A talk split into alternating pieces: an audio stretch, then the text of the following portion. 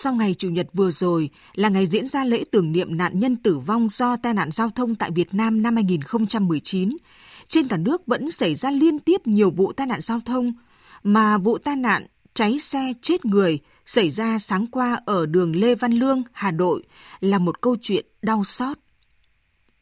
Mỗi năm cả nước có khoảng 8.000 người tử vong, hơn 15.000 người bị thương tật do tai nạn giao thông cùng nhiều hậu quả về kinh tế xã hội. Đã là tai nạn thì xảy ra do rất nhiều nguyên nhân. Khách quan, do đường xá hạ tầng giao thông kém, do điều kiện thời tiết, thiên tai, do phương tiện hỏng hóc, vân vân.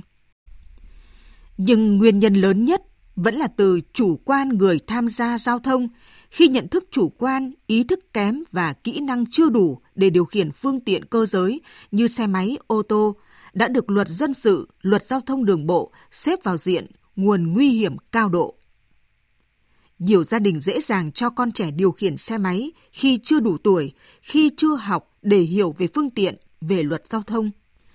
Nhiều người sẵn sàng chạy các loại bằng lái, bỏ qua những rèn luyện cần thiết để trang bị cho mình kiến thức, kỹ năng đủ để điều khiển những nguồn nguy hiểm cao độ. Và tất nhiên, tiếp tay cho họ chính là những đơn vị trung tâm có trách nhiệm đào tạo sát hạch cấp bằng. Những người điều khiển phương tiện như vậy, tự họ đã trở thành nguồn nguy hiểm cao độ cho xã hội. Ngoài việc gây họa cho người khác, trong nhiều trường hợp, họ cũng là nạn nhân do hành động của chính mình. Con số gần chục nghìn người chết do tai nạn giao thông mỗi năm gây ám ảnh lớn cho mỗi chúng ta. Ấy vậy nên, với nhiều người, mỗi ngày ra đường rồi trở về nhà bình yên đã là hạnh phúc, là may mắn. Trong bối cảnh diễn biến tai nạn giao thông ngày càng phức tạp như vậy, thì ở các thành phố lớn, người tham gia giao thông đang và sẽ càng phải đối mặt với nhiều nguy cơ hơn khi mật độ phương tiện ngày càng dày đặc. Nói dại, ví như vụ tai nạn giao thông mới đây xảy ra tại thành phố Hồ Chí Minh do xe bồn chở xăng đi vào giờ cấm, gây chết một người tham gia giao thông.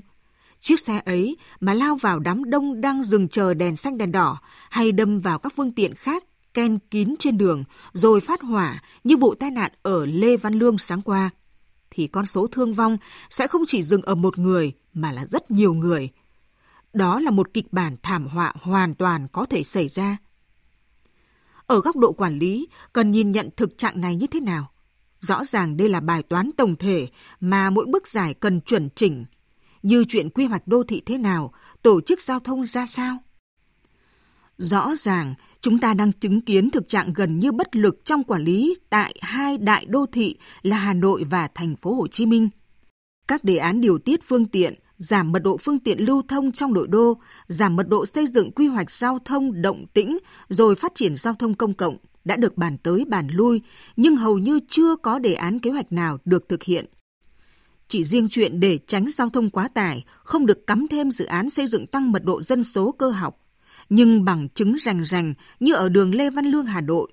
Dù đã có chỉ đạo của Thủ tướng phải xem xét dừng, không cấp mới các dự án xây dựng, thì hàng loạt dự án vẫn hiên ngang mọc lên, tiếp tục gây áp lực lên hạ tầng giao thông đô thị. Ấy nên, trở lại nói về vụ giao thông ở đường Lê Văn Lương sáng qua, nhiều người nghĩ xa đã hình dung ra những điều kinh khủng tại các đô thị quá tải như kịch bản thảm họa hoàn toàn có thể xảy ra với nhiều chữ nếu, giả định, nhưng rất thật. Các cấp chính quyền liệu có thấu nỗi bất an này của người dân?